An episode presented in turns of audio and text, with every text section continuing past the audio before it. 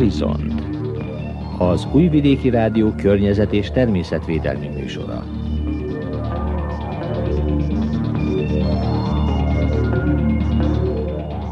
Tisztelettel köszöntöm a hallgatókat, ez tehát rádiónk környezet és természetvédelmi műsora.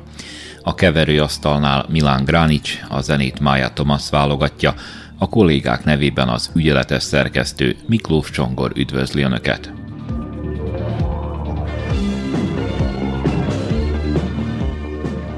A mai horizontban a Vajdaság erdői közvállalat munkáját mutatjuk be Kókai Roland igazgató segítségével. Sokan nem tudják ugyanis, hogy a közvállalat munkaköre nem csak az erdészeti tevékenységben és a fakitermelésben merül ki, hanem egyben a legjelentősebb vajdasági természetvédelmi területek kezelője is. Erről hallhatnak tehát a mai horizontban Kókai Rolandtól, a Vajdaság erdei közvállalat igazgatójától. Az erdőgazdálkodás és a vadászat, halászat mellett több mint 70 ezer hektár védett területnek vagyunk a, a kezelője. Ez elég nagy szám, mivel hogy összesen 129 ezer hektáron gazdálkodunk, tehát 65%-a a területeknek valamilyen védelem alatt áll.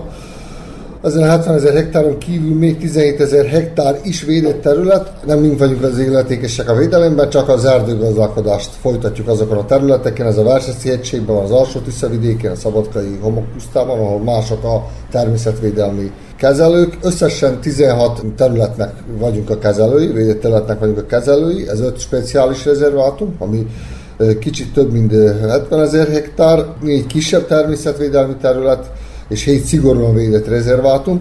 Ezek elenyészőek a hektárszámot illetően, mert csak 420 hektár tartozik ez a négy kisebb természetvédelmi terület és a 7 szigorúan védett rezervátum alá.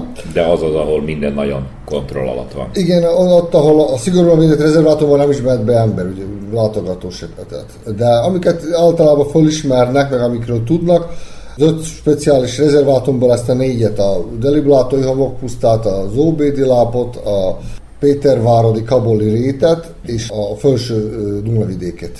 Tehát ezek, ezek nagyobb természetvédelmi. Ez mellett még egy természetvédelmi rezervátum az Akácos Bagremár falánka mellett. De van ilyen, hogy Ivanovacs Káda, Ivanovacs sziget Pancsován, amit nem emlegetnek, vagy a, vagy a Junákovics erdő Apatinnál, igen. Főleg ezt a négyet, ezt a négy nagyobb természetvédelmi rezervátumot szokták, szokták emlegetni. Ide befektetések kellene, hogy ez megmaradjon, tehát hogy ezt fönn tudjuk tartani a meglévő minőséget, az az egyik, ugye, a, vagy, vagy a, annak az úgynevezett aktív intézkedések, amelyekkel próbáljuk fejleszteni is a meglévő természetvédelmi területeket.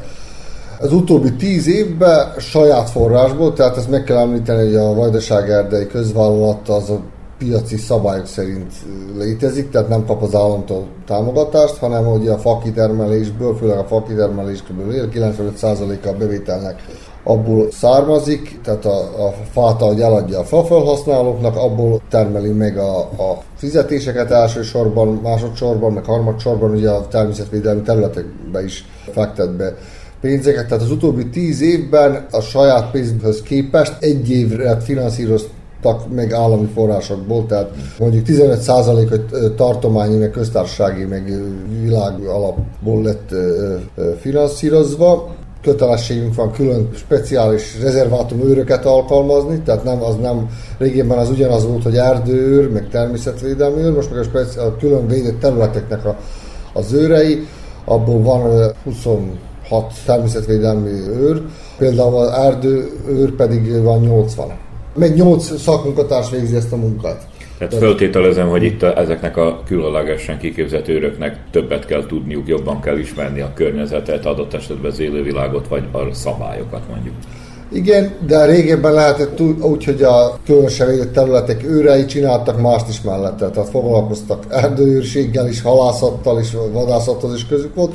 Most csak a törvény kötelez bennünket, hogy csak ezzel foglalkoznak, ami gondot jelent, mert a létszám stop is itt kihatással van, tehát a törvény kötelez egy dologra bennünket, ugyanakkor meg a közféle létszám stop van, de valahogy megoldjuk, meg természetesen eleget teszünk az összes törvényes elvárásnak. Körülbelül 3000 hektár területet őriz egy, egy, egy ilyen őr, az erdőrök pedig a 1500-1600 területet. Meg 8 szakmunkatárs, egyetemi végzettségű szakmunkatárs irányítja ezt a munkát tulajdonképpen. Azok milyen jellegű szakmunkások? Biológusok, ökológusok? Biológusok, meg lehet, hogy erdészek, de főleg biológusok, meg ökológusok.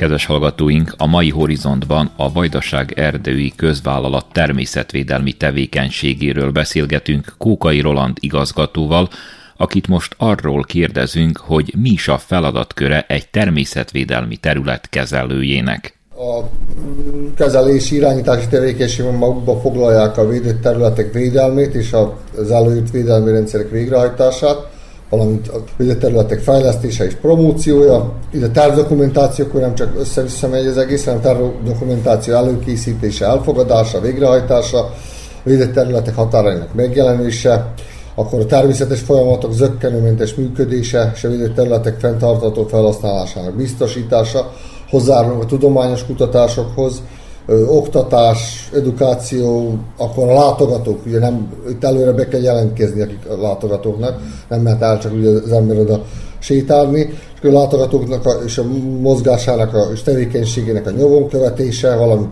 útmutatók, hogy, hogy tudnak biztonságosan turisztikai látogatásokat véghez vinni, nyilvántartás vezetése természeti értékekről, valamint az emberi tevékenységekről, ingatlan nyilvántartás vezetése, ez ilyen száraz anyag. Az éves aktív intézkedésekre példák, például a veszélyeztetett élőhelyek újjáélesztése. Ezek ilyen nedves rétek, cseppek és homokos élőhelyeknek a az újjáélesztése, fajok újból betelepítése, ürge, hód. Vagy akkor mondok másik példákat, az aktív intézkedéseknek köszönhetően a Pastor Game száz éve már nem volt látható az OBD lápon, és akkor tavaly regisztrálták.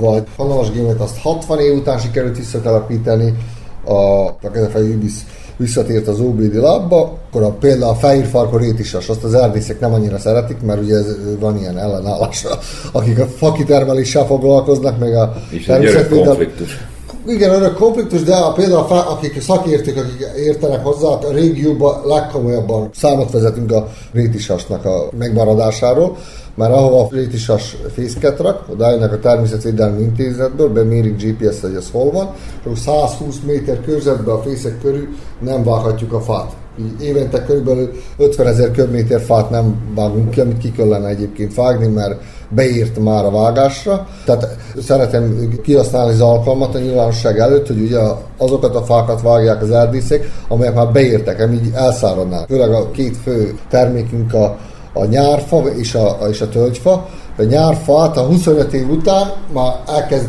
rohadni belülről, és nem termel annyi oxigént. Tehát azt akkor nem vágják ki, akkor úgy teszünk kárt, hogy nem, nem termel oxigént, nem friss az erdő, előregszik az erdő, így, hogyha egy időben 20-25 év között szokás kivágni a nyárfát, akkor azoknak a, a helyére, amit kivágtunk, új fákat termelünk, és akkor friss az erdő, és termelődik az oxigén. Tehát ez egy fenntartható erdőgazdálkodás. Nem úgy működik, hogy sokan elképzelik, hogy csak írtsuk az erdőt. Ugyanígy a tölgyfánál, az meg 160 év után vágódik. Tehát amit már, már ültettünk, körülbelül 150-160 év múlva fogják kivágni. Azért nem nagyon lehet az erdészetet privatizálni, mert egy magánszemély az profitot nézne belőle, lehet előbb kivágni, tehát zárdék gazdaságot azt nem szokás privatizálni külföldön se. Ha már itt a favágásnál tartunk, akkor ugye ami mindig nagy fölhördülés kelt, konkrétan ez, mikor egy nagy terület hirtelen eltűnik. Nálunk divat-e még a tarvágás, illetve lehet-e szelektív vágást alkalmazni?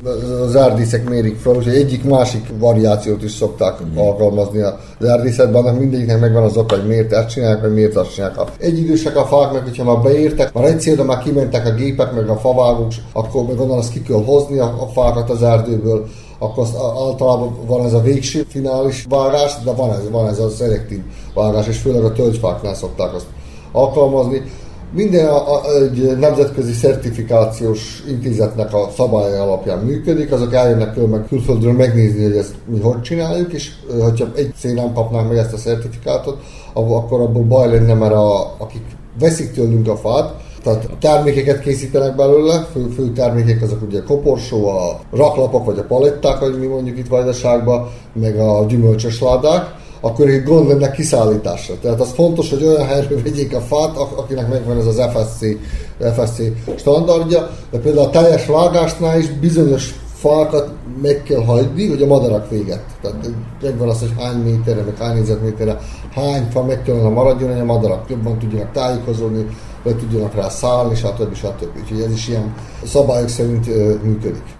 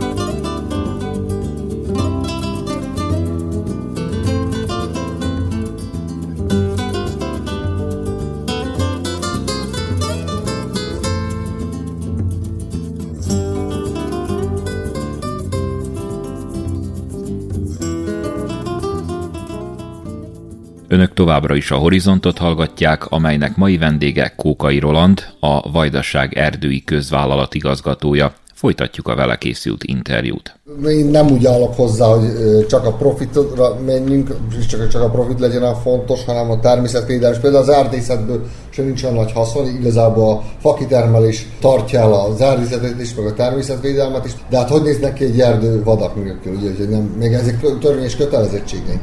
Például mi történik, hogyha ne egy Isten kivágnak 120 méteren belül, mikor nem szabad a, a, a létisas fészke közelébe, írtó nagy büntetések vannak. Ha még véletlenül hibát is követnének el, írtó nagy büntetések vannak erre, amit a közvállalatnak kell kifizetni, úgyhogy számot vezetnek erről, mert ez be van mérve a fehér farkú rétisasok fészkei GPS-szel, úgyhogy erről igyekszünk vigyázni, mert nem éri még, nem éri még kockáztatni sem.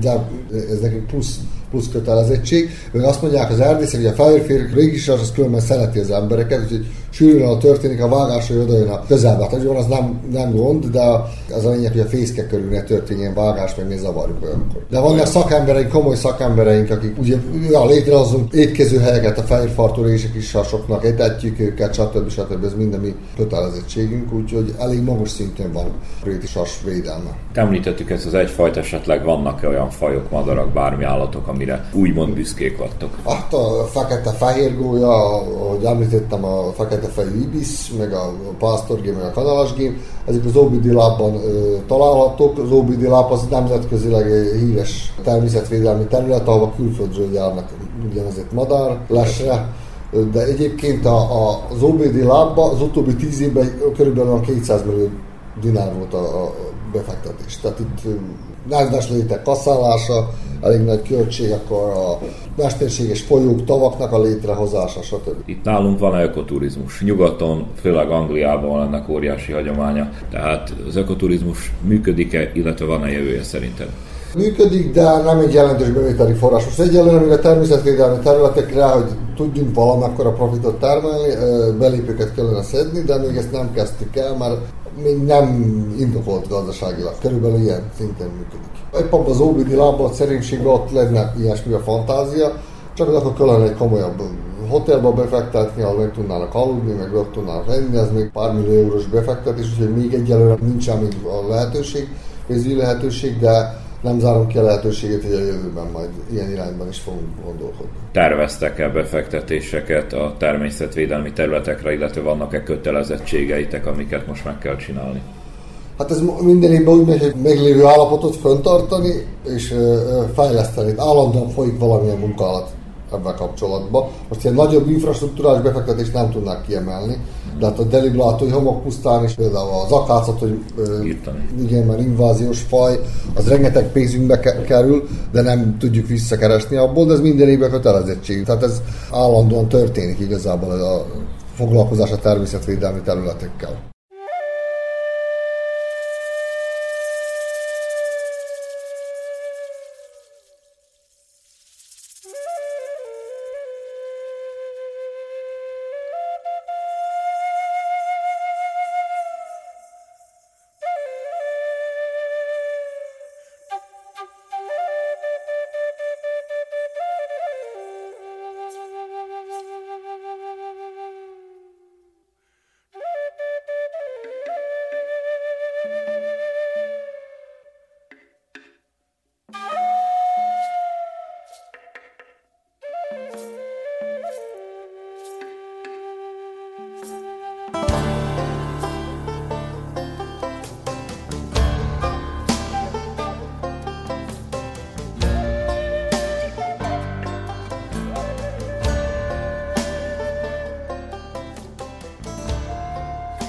Jó együttműködésünk van a, a Környezetvédelmi Minisztériumban is, a Környezetvédelmi és Urbanisztikai Titkársággal is, meg a Tartományi Környezetvédelmi Intézettel is. Szerintem a Tartományi Környezetvédelmi Intézet egy elég szigorú szer. Például, hogy megint visszatérünk a fehér farkú rétisasra, hogy az biztos, hogy feljelentést tesznek, hogyha 120 méteren belül vágunk, azt nem nagyon lehet velük egyengetni, hogyha az, az megtörténik, mert elég fanatikus kollégák dolgoznak ott, de azt tudom mondani, hogy ez egy jó az együttműködés, még megbeszélni, meg voltak közös projektjeink, főleg az OBD láppal nagyon meg vannak elégedve, az utóbbi tíz évben a Vajdaság Erdei közvállalat mit hajtott végre. Ezek a területek különben nemzetközileg is élveznek bizonyos státuszt, az Important Bird Area, ez az IBA, ez a fontos madárterület, fontos növényterület, important plant area, fontos lepke terület, tehát státuszt élvez ez a négy, négy nagyobb rezervátum, amit említettem, tehát a Deliblátói homokpuszta, az OBD láp, a Felső Dunavidéki természetvédelmi terület és a Taboli Péterváradi rét, valamint a Ramsári Egyezmény alapján is nemzetközi státuszt élveznek. Ez az, az egyezmény a nemzetközi jelentőségű vadvizekről, különös tekintettel a madarak élőhelyére. Itt ezeken a területeken az Újvidéki Biológiai Tanszék és a, a Szilise Stankovics Intézet munkatársa is kutatást végeznek. Fontos az együttműködés a helyi önkormányzatokkal, itt kiemelni az együttműködést a Zombor városával, Apatinnal, Pecsinci községgel, valamint a Monostorszegi helyi közösséggel helyi lakosokkal megvalósítani az együttműködést. Nem mondom, hogy nem történik lopás, de ez főleg ilyen szegényebb emberek szociális kategóriák, akik tűzifát visznek el az erdőből, tehát ezeket a nagy röncsöket... Nem is jelentős akkor. Nem jelentős. Évente például 200 köbméter fa. Mondjuk nálunk ez nem 520 ezer köbméter fa, ami, ami a tüzelőfával együtt, tehát annyi az éves terv, ami, ami, ami termelünk. Tehát nem annyira jelentős. Azokat a nagy farönköket oda még komolyabb mechanizációk elvigyék, hogy ezt nem nagyon nem viszik el, de azért vannak az erdőrök hogy azt a fát is, amit, amit, amit már kivágtunk, még nem vittünk ki az erdőből, hogy arra is vigyázzanak, meg az egészre vigyázzanak, és ez működik az erdőr szolgálat, kontrollálja ezeket a szemétlerakó telepeket is, próbálja felkutatni, ugye, akik a végrehajtókat, feljelentést tesz, identifikálja őket, feljelentést tesz a... Ez sikerül visszaszorítani? Hát azért sikerül visszaszorítani, de elég nagy területeket őriznek ezek, és általában a szemétlerakó terepek az úgy van, hogy bár ez a kommunális közvállalat dolga, hogy, dolga, hogy elvigye szemetet, de vannak közös akcióink is évente egyszer-kétszer, hogy eltakarítjuk a, az illegális szemetlerakó terepet, de aztán ugyanúgy megjelenik ugyanott, mert megszokták, vagy megjelenik máshol. Minden esetre evidentáljuk szemétlerakó telepeket, most hétről tudunk, ami a mi területünkön van, tehát ezen a 129 ezer hektáron. Vajdaság különböző pontjai. Vajdaság különböző pontjai.